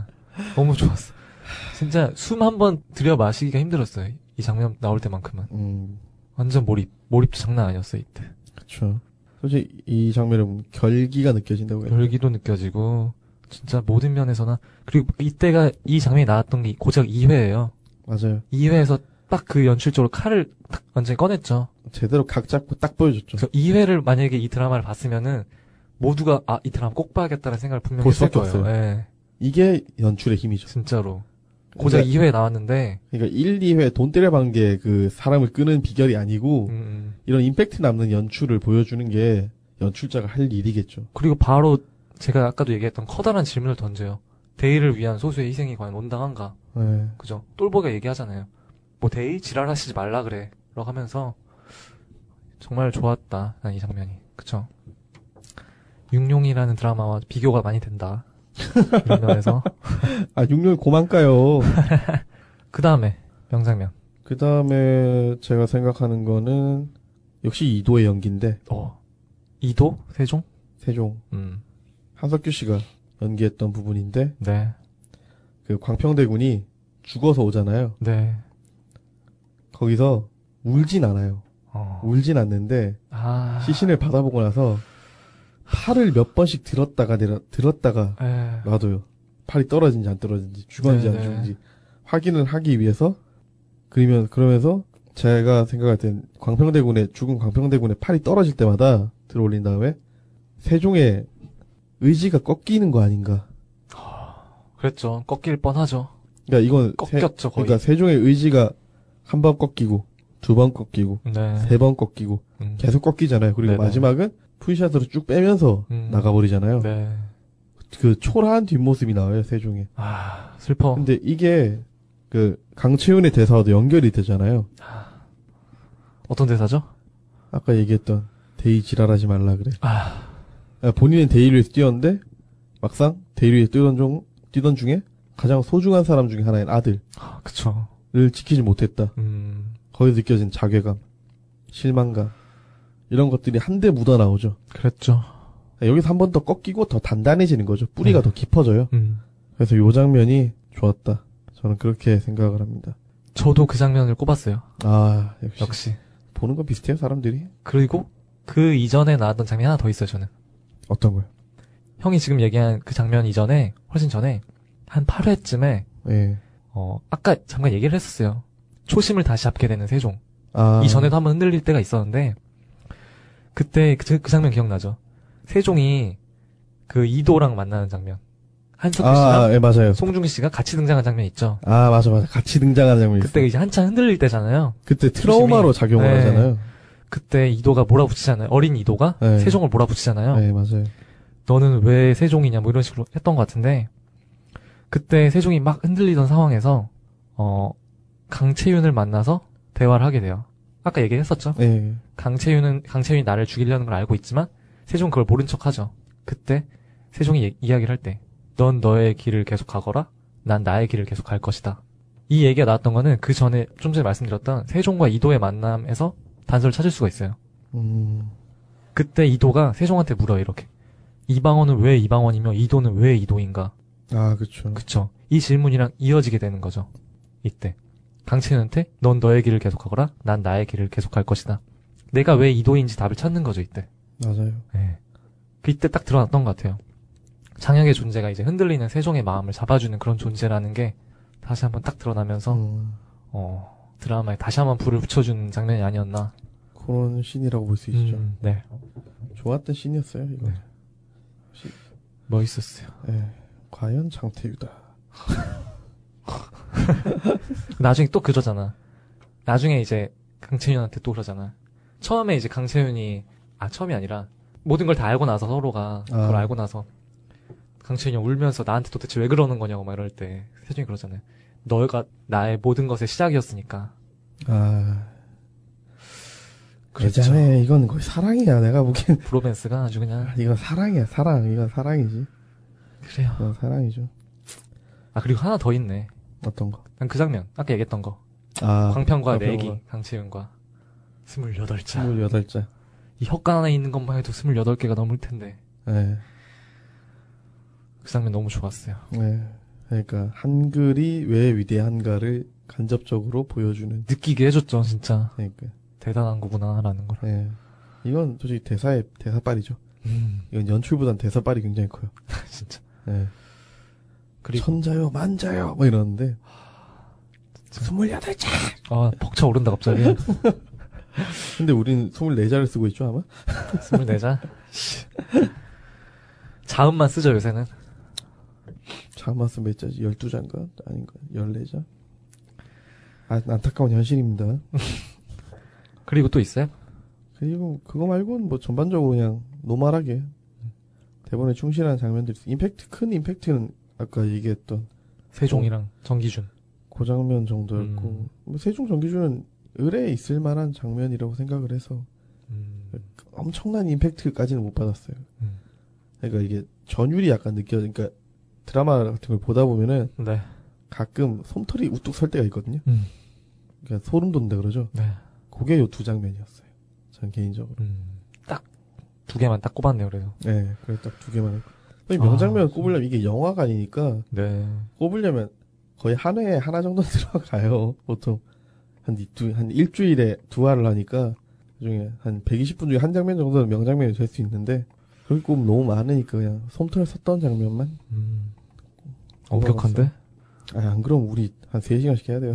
한번 아, 할 때. 진짜 뭐 뿌리 깊은 나무에는 명장면이 정말 많았던 것 같아요. 많았어요. 저는 뭐 세종과 정기준의 그 설전도 명장면으로 꼽을 수 있을 것 같고 음, 그 다음에 이제 광평이 죽고 나서 이제 모든 걸 포기하고 싶은 세종을 다 잡을 때 강채윤 음, 전한 사랑하신 겁니다라고 울부짖을 때 그때도 정말 명장면이었던 것 같고요.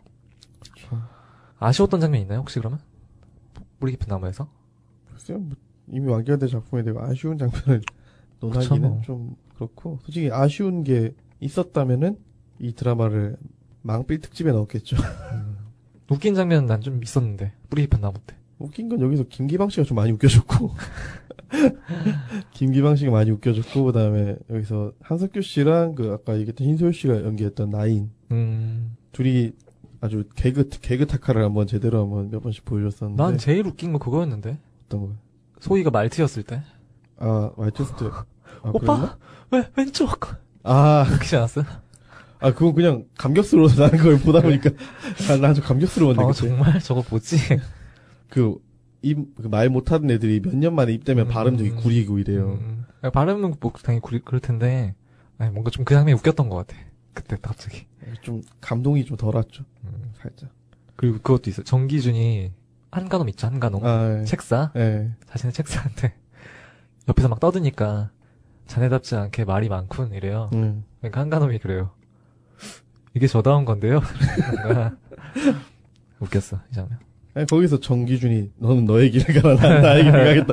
이랬으면 되는 건데, 그쵸. 아, 정기준은 너의 길과 나의 길이 다름을 인정을 못하는 사람인 거죠. 여기서 나와요, 캐릭터가. 그런 장면에서 군데군데. 얘기할수록 좋은 드라마 같은데 되게. 캐릭터를 잘 녹여냈죠. 스토리랑 더불어서. 이거 드라마에서 계속 던지는 게 그런 질문 있잖아요. 올바른 통치자가 해야 될 덕목이라고 할까요? 통치자의 덕목?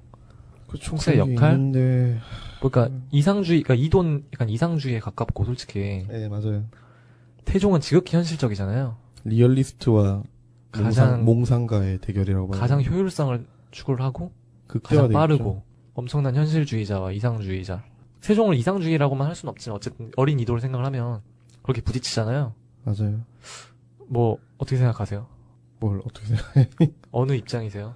저요? 네.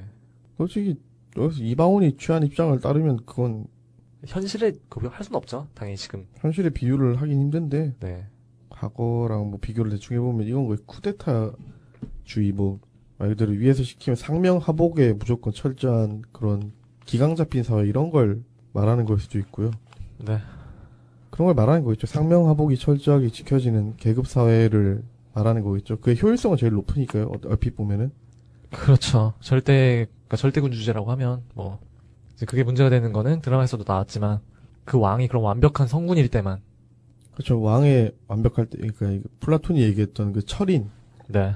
플라톤이 철학을 설파하면서 얘기했던 그 철인 정도의 레벨로는 돼야지 네네. 이 완벽한 철권 통치, 왕권 통치가 가능한데 음, 현실적으로 그런 철인은 없죠. 없다고 봐야 되죠.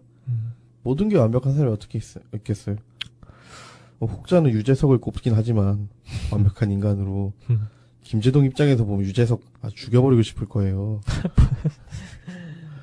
아니 김재동 씨 입장에서 보면은 집 빌 때 마음대로 와서 촬영하죠. 맨날 사람 놀리죠. 음. 돌려서 돌려 까죠. 뭐 못생겼다고 놀리죠. 아 짜증 지대로 날 거예요. 뭐 좋은 형이긴 한데 짜증 지대로 나겠죠. 뭐 그런 거 아닐까요? 그런 면에서. 완벽한 처리는 없다. 그냥 어린아이옵니다. 역당의 노비이다. 아직 어리고 철 모르는 아이일 뿐이옵니다. 역당의 노비이며 국법에 대항하여 파옥을 한 대역죄인이다. 아직은 어리고 어리석고 철 모르는 역당의 노비이며 국법에 대항하여 파옥을 했고 병사를 공격한 죄인이다.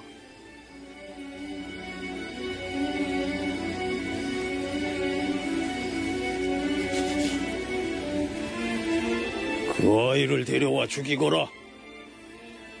역당의 노비만으로도 죄를 면치 못하거늘 파옥을 했고 감히 나의 병사를 공격했다. 이 자리에서 목을 벨 것이다. 어서 예. 한 발짝도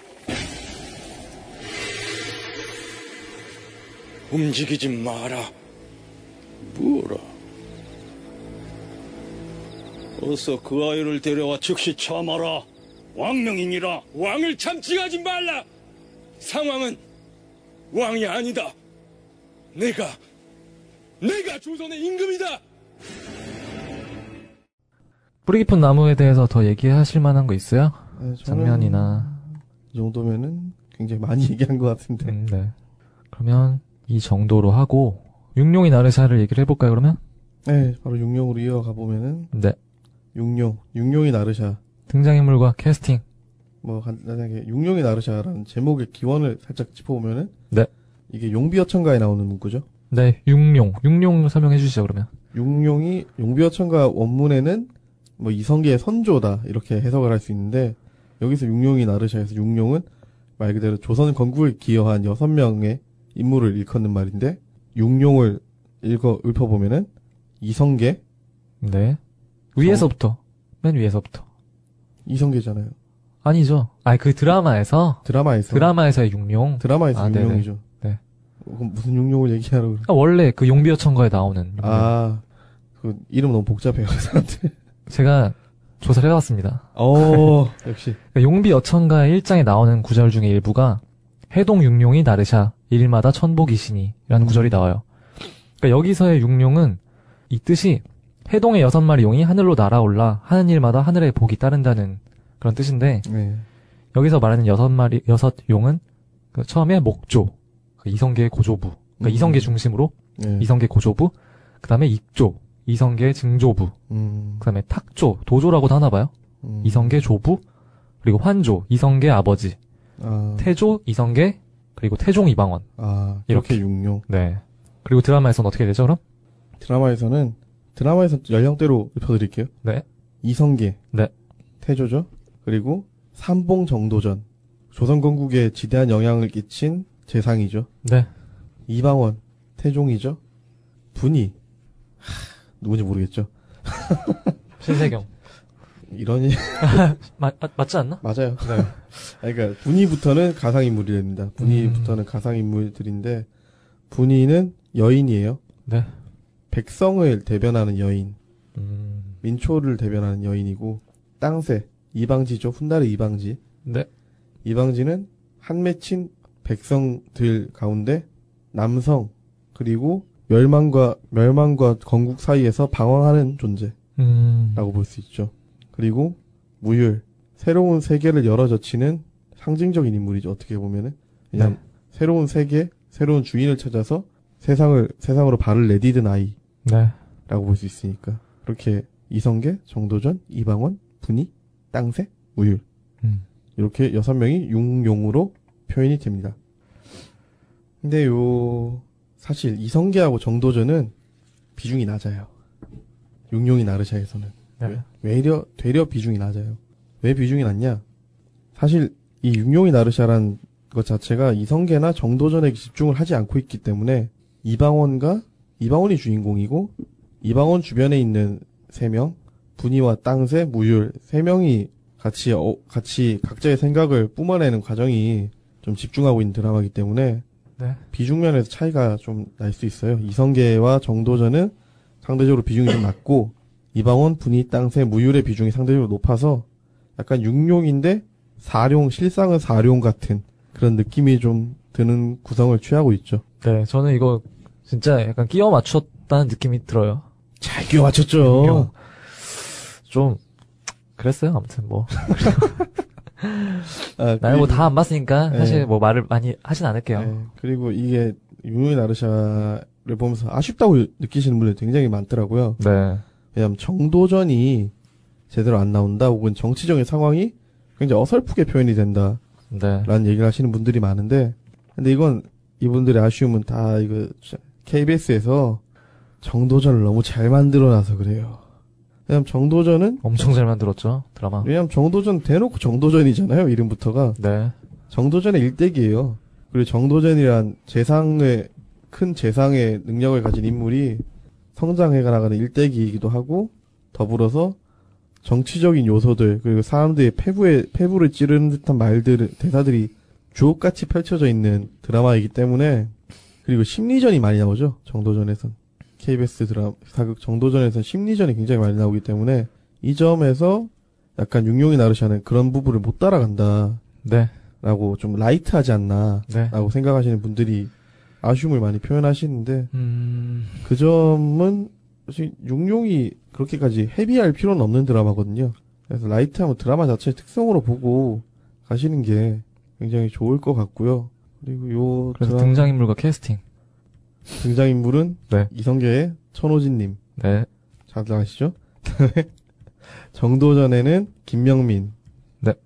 이방원의 유아인, 분이의 신세경, 땅새 이방지 역의 변요한, 무휴일 역의 윤균상 음. 이렇게 여섯 명이 캐스팅이 되었는데 개인적으로 어떻나요? 캐스팅이 좀 맞는 것 같아요 캐릭터하고. 아, 그러니까 저는 음 약간 그런 느낌이 들었어요. 약간 캐릭터들의 톤이 전체적으로 균질하지 않은 느낌이었어요. 그러니까 누군가는 좀 정통사극을 연기를 하는 것 같고 누구는 갑자기 완전 퓨전의 코믹 연기를 하고 아 그게 제가 아까 말씀드린 그 육룡 같지만 실상은 사룡이다와 연결되는 부분인데 네. 여기서 육룡 중에 제가 떠 쩌리 이룡으로 분- 분류한 이성계와 정도전은 네. 정통 사극이에요. 네. 그러니까 그런 정통 거죠. 사극을 연기하고 있는데 네. 그게 핵심이 되는 네 명은 음, 음. 코믹도 연기를 하고 멜로도 연기를 해요. 네. 정통 사극의 연기가 아니에요. 철저하게 현대식 연기를 하고 있어요. 그렇죠. 그러니까 아까 얘기하신 톤이 균질하지 않다라는 게 그런 차이가 여기서 나올 수 있는 거죠. 가장 심지어 코미디로 가는 길태미라는 캐릭터가 있죠. 길태미요? 네. 그 박혁권 씨가 연기한 예. 길태미라는 캐릭터가 있는데 이건 무슨 딱 생각났던 거는 프리더? 드래곤볼에서 프리더잖아 한지씨. 아 프리더 생각났어요? 네. 아 저는 그거 생각났는데 그 창천항로라고 만화책 있잖아요. 아, 네. 거기 보면은 조조 안 봤어. 아. 봤어요? 아, 그 명작을 아직 안 봤네요. 아 안타까워라. 그 창천항로에 보면 남자들이 음, 이런 캐릭터가 있구나. 화장을 하고 싸워요. 아, 분장을 해요. 전장에 나갈 때 미리. 말투도 이래요, 근데? 말투는 그렇지 않죠. 말투가 프리더 같잖아. 말투는 프리더에서 베낀 거죠. 그죠? 프리더가 딱 생각이 났어요. 호호호호 막 이런 거. 내가 못 살아 정말 이런 느낌 있죠. 그쵸. 약간 아줌마스러워요. 음. 아줌마스러운. 난 처음에 되게 별로였는데 그러니까 보다 보니까 난 길태미만 기다려지더라고요. 아, 귀여운 맛이 있어요. 보는 맛이 있어. 계속 생각나 MSG 같아. 예, 아, 역시 혁권이 형의 연기는 다채로워요. 그래서 이걸 보면은 그런 점에서 뭐 솔직히 얘기한 톤의 균질하지 않음 이게 음. 느껴져서 네.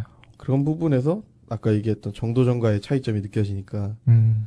그게 부족해 보인다. 모자란 드라마다라고 생각을 할 수가 있는데 그러니까 모자라다기보다는 어색한 느낌이 좀 들었어요. 어색하고 약간 보는데 그리고 또 그것도 있을 수가 있는 게 여말선초를 지금까지 이렇게 light한 느낌으로 새롭게 풀어낸 드라마가 없었죠 한 번도 그러니까 그게 딱 정확한 게 정도전 얘기를 했잖아요. 나는 정도전을 워낙 재밌게 봤으니까 그렇죠 거기서 자유로울래야 자유로울 수가 없는 거야. 이걸 보면서 내가. 없죠 네. 그러니까 자꾸만 김명민이 나오는데 나- 그 분량도 그렇게 많지가 않잖아요. 그렇죠 그러다 보니까 나에게 정도전은 아직도 조재현이고 예 맞아요 거기서 뭐 이인겸이라고 나오지만 이인임이잖아요, 사실. 예 박영규고 나한테는 박영규고. 아직도.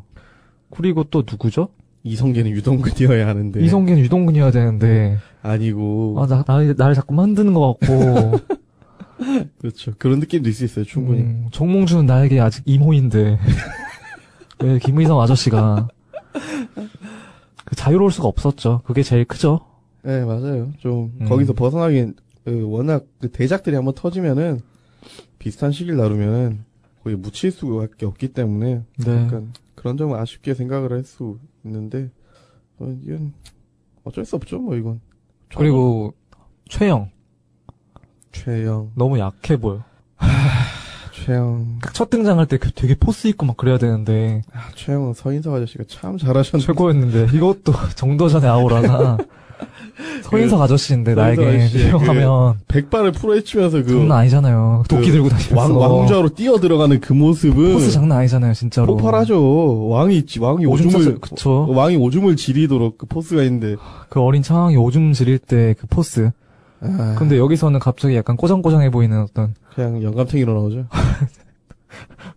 아 좀 약했다, 약해 보이더라.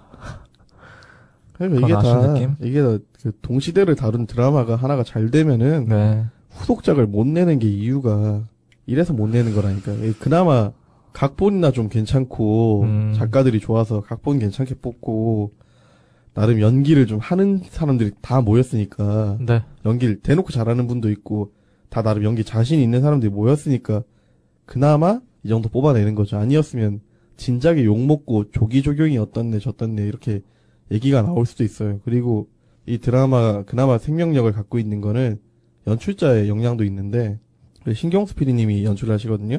네. 이분이 SBS의 사극 전문 빠따라고 해야 되나? 그런 느낌이에요. 이분이 처음 조연출인지 입봉인지 조연출이겠죠? 조연출이 연계 소문부터 들어갔어요. 음, 아, 그때부터 SBS 사극이 있으면 하나씩 들어가서 참여를 했었더라고요. 음, 네. 그러니까 SBS에서 사극하면은 믿을 수 있는 신경수 집어넣어서 아낀 것 같아요. 그리고 이분이 이번에 그렇군요. 메인으로 들어간 건 이게 처음 작품이라고 그러더라고요. 음, 그래서 믿고 맡겼다. 그래서 연, 연출에 아쉬운 부분이 많았구나.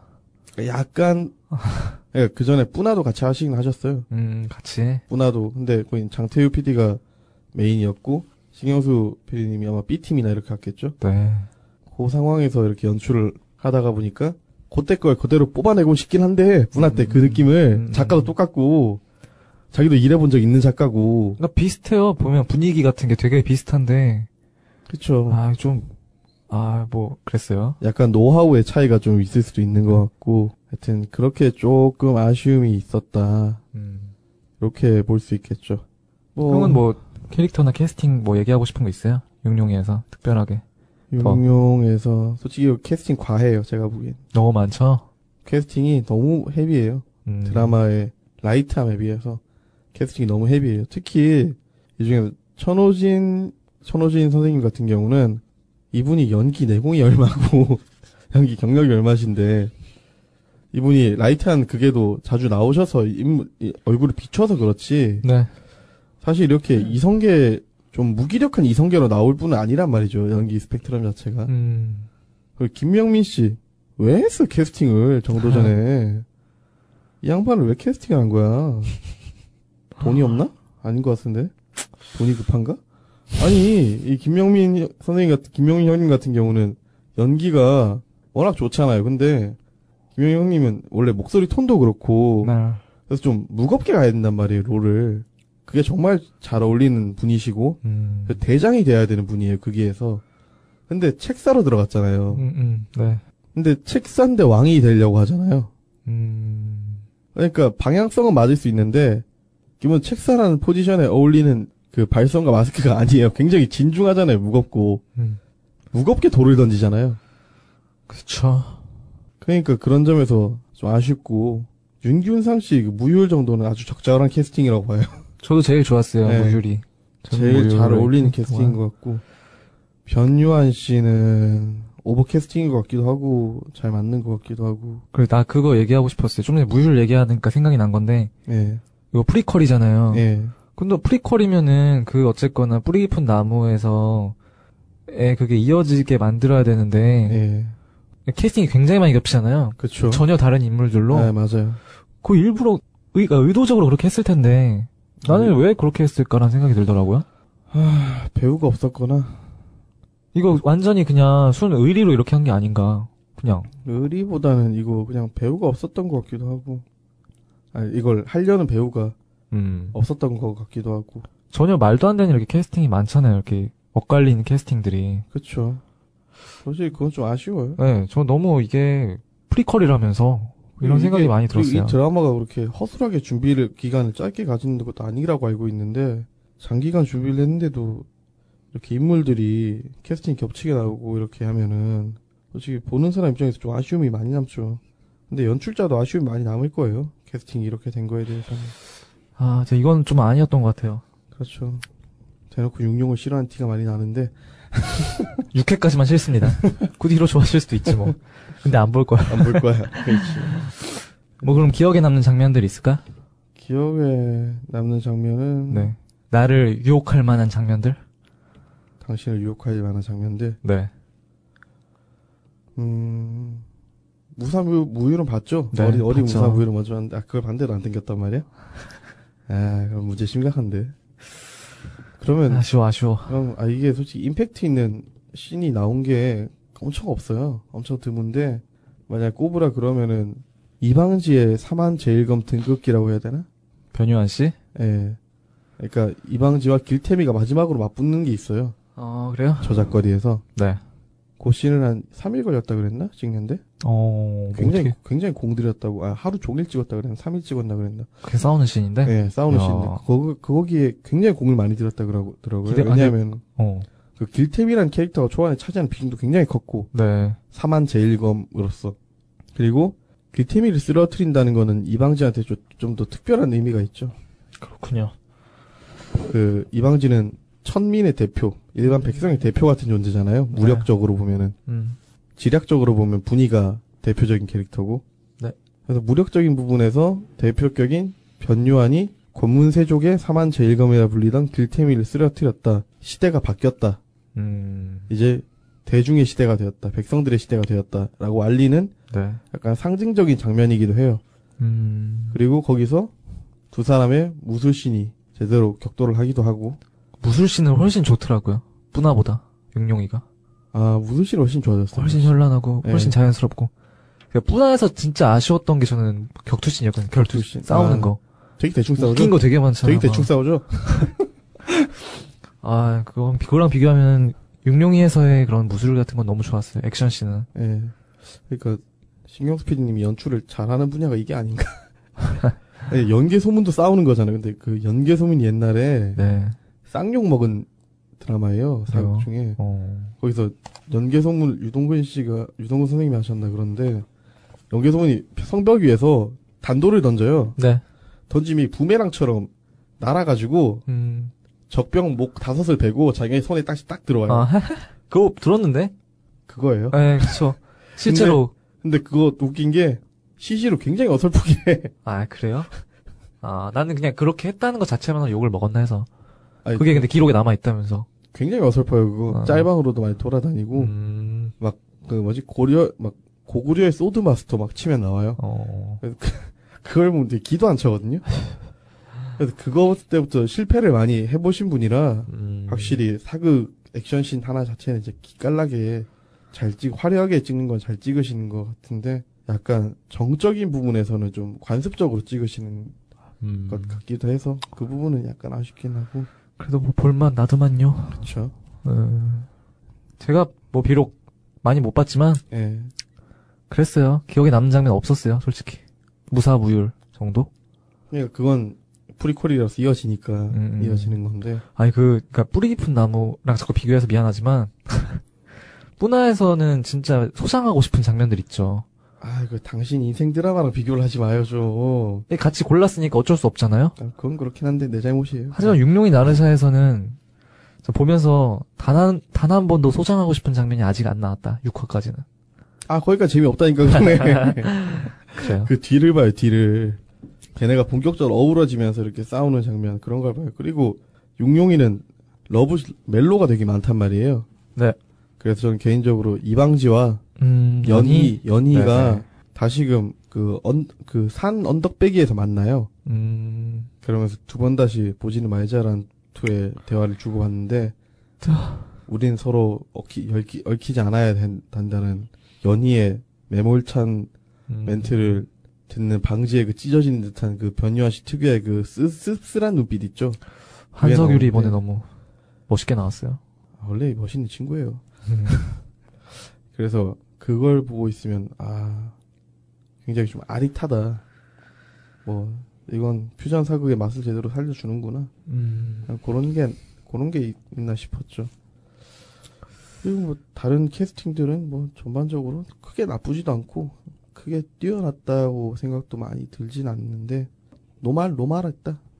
그냥 딱히 확뭐 확 들어온 이런 게 없어가지고 근데 저는 개인적으로 이거 유아인 씨는 좀 아, 좀 유아인 씨가 연기를 잘하긴 하는데 아쉬워요. 아직 조태호였다. 예, 여전히 좋대요. 그리고 여전히 정도전의 아우라가 유동근이다.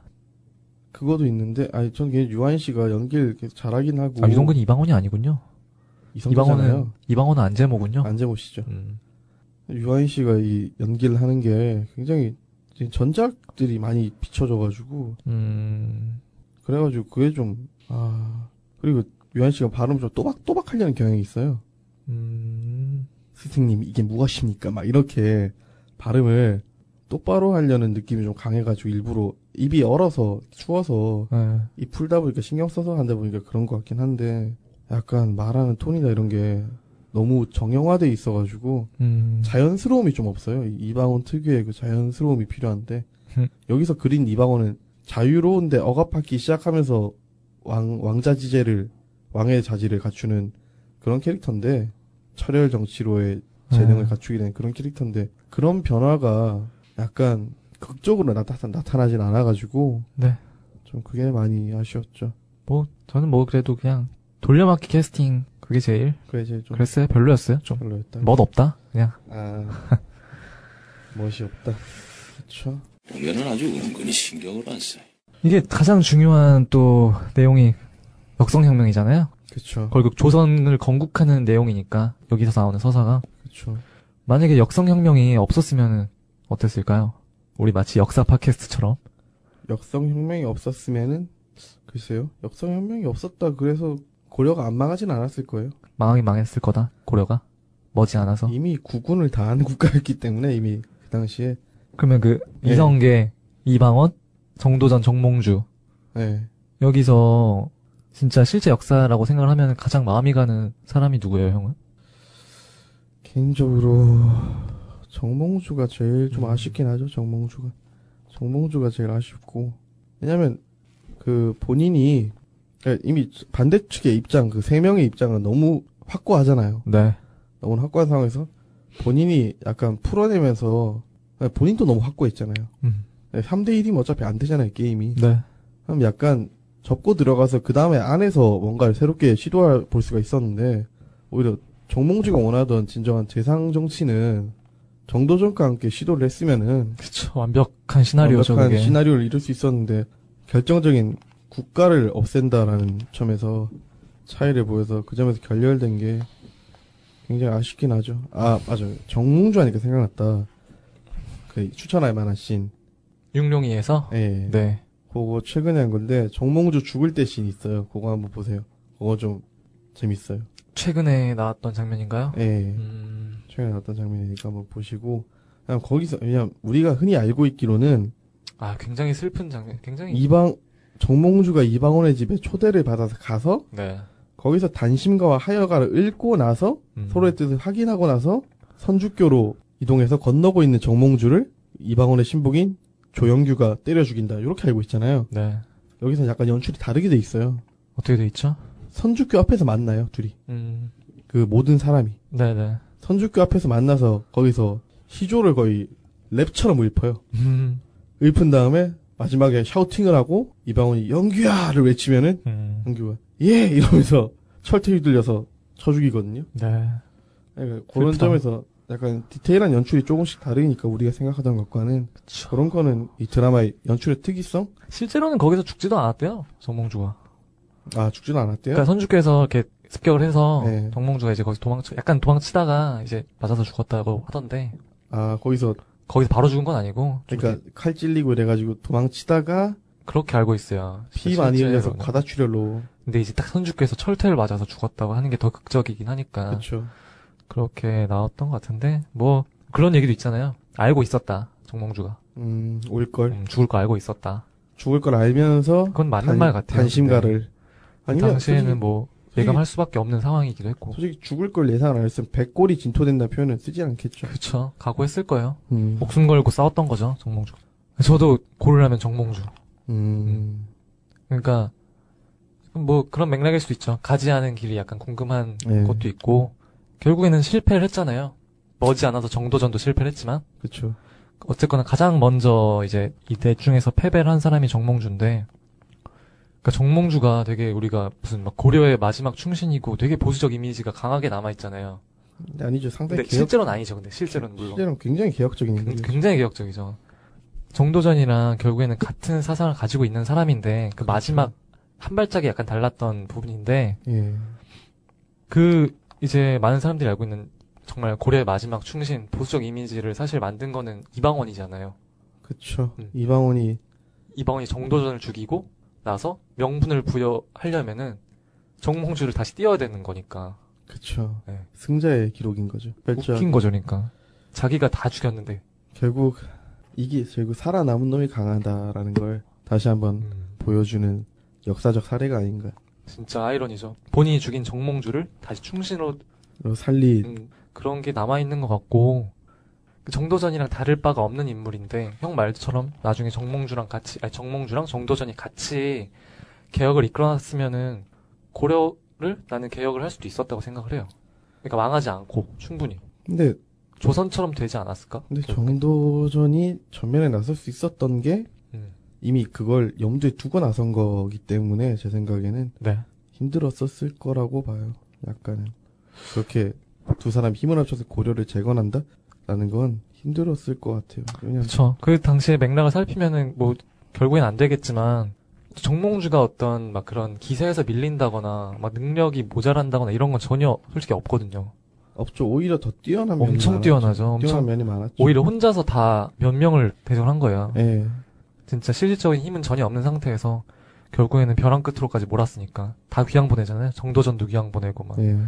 옆에 막 측근들 남은 다 귀양 보내고 우왕 폐위시켜 그 다음에 창왕이죠. 예. 창왕은 또 죽이잖아요. 예. 거기까지 함께 했잖아. 거기까지는 함께 했는데 거기까지 함께 했는데 딱 마지막에 그냥 왕조 교체에서만 반대를 했던 거죠. 그렇죠. 그러니까 이 사람도 어떤 막 얽매여 있는 사람이 아니라 음. 백성한테 도움 될 만한 백성을 위한 뿌리 깊은 나무에서 계속 나오는 밀본 사상 아, 맞아요. 꽃만 꺾으면 된다라는 사람이잖아요. 그러니까 이 사람도. 그렇죠. 딱 대놓고 보면은 그런 사람인데 음. 이게 다 승자에 의해서 역사가 쓰여지다 보니까 우리가 그동안 잘못 알아온 것들도 있고 음. 그래서 그래서 사극을 만들 때 주의를 해야죠. 이보게. 이성계 장군과 삼봉. 자네들이 어찌한다 해도 단지 얻을 수 있는 건 고려와 백근 조금 넘는 이 몸뚱아리 뿐이네. 나를 죽이고 죽여. 일백 번을 죽여보시게. 백골이 다 썩어 나가고 몸뚱아리가 흙이 되어 먼지가 된다 한들 이 몸 안에 있었던 한 조각 총을 향한 붉은 마음은 일편단심은 가지지 못할 것이네. 그리고 여기서 뭔가 새롭게 주목받겠다 싶은 사람 있어요? 눈에 띄는 사람? 배우요? 예. 뭐 아까 얘기했지만 무율 윤균상 씨? 윤균상 씨. 윤균상 씨하고 한예리 씨 어때요? 아, 한예리 씨 아직 안못 나왔어요. 봤, 저. 아, 못 봤죠. 근데 한예리 씨 원래 좋아했어요. 저. 아, 그래요? 네. 어, 본인이 좋아하는 여자 스타일 아니잖아요. 여자들은 뭐 음, 음. 아까부터 자꾸 무슨 개소리야! 저는 한예리 씨 같은 개성 있는 얼굴 좋아해요. 되게. 아, 그래요? 네. 만나, 누구를 알고 있죠? 어떤 전 여자친구들을 보면 대부분 쌍꺼풀이 있었지 않나요? 편하네요, 되게. 예.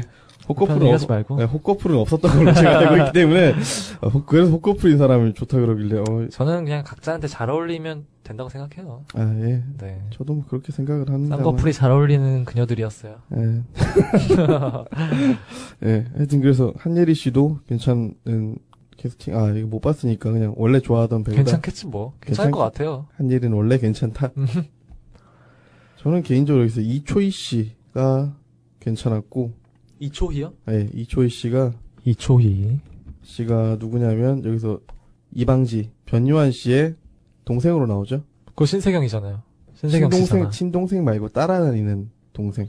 아, 그, 아, 알겠다, 알겠다. 예. 예, 이분이 그 순한 마스크랑 더불어서 아, 이거 맞아. 나도 이게 자꾸 헷갈렸어요. 갑분이로 나오네. 예, 갑분이로 나오죠. 신세경 씨는 분이고. 그냥. 예. 이래서 처음에 되게 헷갈렸어요. 음, 짜증나게. 그 갑분이 역할을 하는 이초희 씨 같은 경우에도 좀 여러 작품을 마- 하긴 했는데 그 작품들이 죄다 주목을 많이 못 받아서 음. 약간 묻혔었는데 이초희 씨도 굉장히 깨끗한 마스크를 갖고 있는 배우고 조금 독한 연기 한두 번 해보면은 이제 스펙트럼이 넓어지면서 성장을 할 수 있을지 있지 않을까 싶은 배우기도 하고요. 그리고 간만에 윤소나 씨 나와서 저는 좀 좋았고 아, 예. 그 초영으로 음, 네. 나와서 간만에 윤소나 씨가 나와서 이제 윤손하 씨 이제 표독한 연기 하기로 마음 먹었나 봐요. 음. 그전에 상속자들에서도 라헬이 엄마로 나와가지고 음. 좀 유난스러운 캐릭터였는데 네. 이번에도 약간 유난을 떨고 있고 아, 한상진 씨는 또 나오죠? 정명스님. 정용스님으로 나오죠? 아, smoky 화, smoky 한 5cm 칠해가지고 눈에다가 잘 모르겠어요, 나는. 제가 보기엔 제가 아까 얘기했잖아요. 뿌나에서 그 약간 force 부족한 거 네네. 그거 메꾸려고 제가 보기엔 그거 했다니까요. smoky 진짜로. 길태미한테 밀렸다. 근데. 근데 길태미한테 밀렸다. 또 밀렸다. 역시. force가 좀 부족하다. 대사빨이나. 음. 그래서 그런 게 좀 아쉬웠고. 전 개인적으로 이초희 씨 앞으로 음. 여기에서 주목해야 될 배우라고 생각하고 윤균상 씨는 좀 후속작 봐야 돼요. 윤균상 씨는 후속작을 좀 봐야 되고 음. 그리고 약간 최민용 씨 생각나요? 근데. 음 약간 비슷한 느낌이 있긴 한데 그쵸. 최민용 씨보다는 좀 부드럽게 활동을 좀 꾸준히 이어나갈 것 같아요. 그리고 그렇군. 전 마지막으로 변요한 씨, 음. 변요한 씨좀 집중해야 돼요. 이- 이 변요한 씨 무게 있어요. 좋아. 네, 변요한 씨 무게감도 있고, 그러니까 가벼운 연기를 했고, 네. 그 다음에 더 가- light한 연기를 하려다가 TVN에서 구, 구 여친 클럽이었나 그 드라마를 음. 통해서 하려고 했는데 그 드라마 조기 종영됐죠? 12월 네네. 아이고 몇화 되지도 않는데 그걸 조기 종영 시켜가지고 TVN에서 그 송지효나고 해가지고 망했나 보죠? 개망했죠. 그 다음에 또 작품 못 하나 싶었는데 드라마 쪽에서 안 하고 영화로 바로 가나 싶었는데 음. 용용으로 이번에 와줘가지고 보여주는데 역시 한 번 잘하는 연, 연기 잘하는 놈은 끝까지 연기를 잘해요. 클래스가 있어요, 확실히. 변유아 씨. 음, 좋았어요. 한예종 출신들이 요새 진짜 두각을 다 드러내고 있는데 음. 그러면서 응원하겠습니다. 그래요. 그, 아직 종영 안 했잖아요. 네, 뭐, 이제 좀 있으면 거의 막바지로 치달을 텐데, 네. 그러면 뭐, 어떻게 예상하세요? 어떻게 흘러갈 것 같아요? 어차피 사극은 스포일러가 다 돼 있는 그죠? 뭐, 작품이니까 네. 다들 결말은 아실 것 같고 역사책이 스포일러죠. 그렇죠. 국사책 자체가 통째로 스포일러인데요. 음. 그래서 결말은 다 아실 것 같고 크게 기대되는 부분이 근데 임팩트가 원래 그 정몽주가 죽는 데에서 임팩트가 터졌어야 되거든요. 아까 나한테 추천해 줬잖아요, 그 장면. 부족해요, 근데? 아 근데 시청률로 안 터졌어요. 아, 아마 더 이상 올라가기 좀 힘들지 않을까. 왜냐하면 태양의 태양의 후예가 하잖아요. 어떻게. 아, 근데 그 수목이구나. 아, 태양의 후예 수목이다. 아 미안해요. 잘못 말했다. 아, 그래요? 죄송합니다. 아, 죄송합니다. 하여튼 그 KBS도 무림학교를 마무리를 하고 음. 딴걸 또 쏘고 이러니까 그러니까 여기서 더 반등하려면은 정도전하고의 대립 극단으로 치달아서 뭔가 결정이 나는데 문제는 정도전하고의 대립은 네. 말싸움이란 말이에요. 음, 음. 내면 연기란 말이죠. 내면 연기에서 그렇게 팍 치고 오르기가 좀 힘드니까 여기서 다시 한번 길태미가 유령으로 등장해서 뭐 나오지 않는 이상 더 이상 크게 반등은 힘들 것 같고 아마 20 조금 안 돼서 마무리 될 것 같네요 시청률 자체는.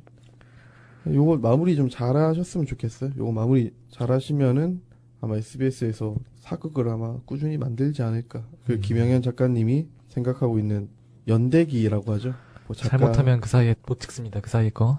예, 그래가지고 그 그럼 이 선덕여왕과 그 사이에 걸 찍는다는 얘기잖아, 이 다음 거는. 그쵸 이제는 그렇게 될 것 같아요 선덕여왕과 아, 위험한데, 이거?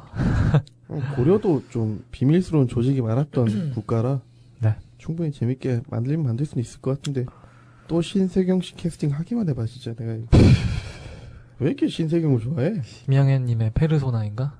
페르소나가 아니지. 뭐야? 그냥 뮤즈라고 합시다. 그래요. 아무튼. 뭐 더 얘기하실 만한 거 있어요? 아니, 뭐 특별히 저는 용용이에 대해서? 뭐 저희가 육룡이를 좀 까긴 깠는데 많이 사실 볼만한 드라마예요. 즐길 수 있는 드라마고 콘텐츠 적당히 유쾌하고 진중한 면도 있고 연애 감정도 들어있고 그러니까 너무 많이 들어가서 좀 번잡스러운 느낌이 있고 네. 그 다음에 중심 인물이 여섯 명이나 돼가지고 약간 흩어지는 흐름이 흩어진 느낌이 있다는 거 네. 그게 좀 아쉬운 거지 다른 부분들은 뭐 충분히 즐기실 수 있으니까 한번 나는 정도전과 다른 느낌의 여말 선초를 보고 싶다라고 하시는 분들은 보셔도 좋을 것 같네요. 자 그러면은 정주행해요? 정주행 자, 뿌나. 뿌나부터 말씀드리죠. 정주행 합니까? 하세요. 네. 정주행 하셔야 되고요. 네. 그리고 이 드라마를 보시기 전에 미리 참고를 하시면 좋은 게 추노를 잠깐 한번 훑고 오시면은 어. 그냥 그 장혁 씨 연기 톤이 일정하게 이어지니까 네. 그걸 감안해서 보시면 괜찮고요. 음. 그다음 육나? 육나 어. 육나 육나는 6편까지는 보지 말고요. 육룡의 나르샤도 육룡의 나르샤는 정주행 강력 추천드리기 좀 힘들고 보통 보통입니다. 보통 왜냐하면 초반부에 너무 늘어지는 부분이 많아서 네. 솔직히 늘어지는 부분 자체가 많은데 뒷부분에서 그 늘어지는 부분을 또 집어넣어서 플래시백으로 해상을 또 해줘요. 음, 음. 비- 볼 필요가 없어요. 미리 사전 정보를 알고서 한 10일화 정도부터 대충 보시면 음. 재밌게 보실 수 있습니다. 추천드립니다. 대충 보는 거. 그러네, 뭐. 저는, 뿌나, 정주행해라. 두 번 해라. 두 번 하고, 두 번으로 되겠어요? 세 번 하고, 육룡이는 뭐, 굳이 나는 정도전을 봐라, 차라리. 아, 차라리 정도전을 봐라. 네. 음, 그리고 그냥 재밌게 보는 방법은, 뭐, 피전 사극이라고는 하지만, 어쨌거나, 실제 역사에서, 역사를 토대로 하니까, 그냥 이런, 이 드라마가 다루는 시대의 부분을, 잠깐만 그냥 공부하고 보는 게 훨씬 재밌게 보는 길인 것 같아요. 모든, 훨씬, 훨씬, 훨씬 더. 모든 사극은 배경 지식이 있을 때 더 재밌어지니까. 특히나 뿌나 같은 경우에는 되게 미묘하게 약간 건드리는 거 있잖아요. 한명회 등장이라던가 아, 그렇죠. 마지막 부분. 한명회가 성산문 박백년을 딱 지나치면서 씩 웃는 장면 같은 그쵸. 거를 느끼고 뭔가 이해, 딱 이해를 하려면은. 재미를 느끼려면 뭐 그 정도는 알아야 되지 않을까. 네. 육룡이 나르샤는 사실 제가 다 보질 않아서 음, 이게 좀 죄송스럽기도 한데 드라마라는 게 사실 처음에 안 보면 뭐 중간부터 안 보게 되잖아요. 그건 그래요. 그래서 저는 그냥 이게 시청자의 입장에서 봤을 때는 그냥 처음에 좀 봤는데 재미가 없더라고요, 그냥. 뭐, 그렇다면 굳이 남에게 추천할 필요는 없겠죠. 그러니까 정도전을 안 봤고 이 시대에 대해서 뭐, 그러니까 이 시대 드라마를 보고 싶다면은 보시면 좋을 것 같아요. 그리고 변요한의 팬이라면 꼭 보셔야 됩니다. 됐나요, 그럼 오늘 이걸로? 예, 뿌나 육령 좀 모자란 부분이 마- 많았다고 느껴졌지만, 네. 오늘 좀 사실 망한 것 같아요. 예, 그런 것 같아요. 우리가 사극을 너무 얕보고 진행을 하다 보니까 아, 너무 대충 생각했어요. 이게 저희가 굉장히 반성을 해야 될 것 같고요. 네. 다음 주엔 아마 조금 다르게 구성을 해야 될 것 같아요. 네. 우리가 처음이라서 이렇게 실패도 해보고 예. 하면 늘겠죠. 다음에는 아예 처음에 조금 더 친절하게 예, 약간 설명을 하고, 줄거리를 좀 풀어서 하는 게 나을 것 같고 오늘은 좀 더 넓은 마음으로 너그럽게 들어주셨으면 좋겠습니다. 이해를 좀 부탁드립니다. 네. 죄송합니다. 이메일 주소 불러드려야 되죠? 네, run drama 16 골뱅이 gmail.com. 메일 보내주시면 될 것 같고요. 팟빵 게시판에 댓글 달아주셔도 될 것 같고요. 네, 미드나잇 익스프레스 감사합니다. 정말 감사드립니다. 그리고 저희 다음 주는 그럼 뭐 하죠? 드라마? 다음 주에 그거 하기로 했죠? 뭐더 뭐였죠? 그들이 사는 세상 아 명작이죠 이것도 좋죠. 팬들 많죠? 아, 아직도 트위터에 보시 있는 드라마인데요. 우리 또 방송계 이야기를 다루는 드라마를 소개할 생각입니다. 바뀔 수도 있고요. 근데 뭐 가급적이 안 바뀌었으면 좋겠어요. 그렇습니다. 그러면 여기서 오늘만큼은 역사 팟캐스트 어떤 역사 표방했던 팟캐스트였던 정주행 사회 방송을 마치겠습니다. 감사합니다. 나란 말씀이 궁기게 달아 문자와로 서로 삼았디 아니할세 이런 전차로 어린 백성이 니르고자 할배 있어도 마침내 제 뜻을 실업펴지 못할 놈이 아니라 저 아이 말이 맞다. 백성을 살리는 것이, 백성을 구하는 것이 임금이다. 내가 어찌 임금이라 할 수 있겠는가? 나 때문에 모두 죽었거늘. 전하, 한데 내가 저 아이만은 살렸느니라, 구했느니라 하여 난 잠시 임금이었다.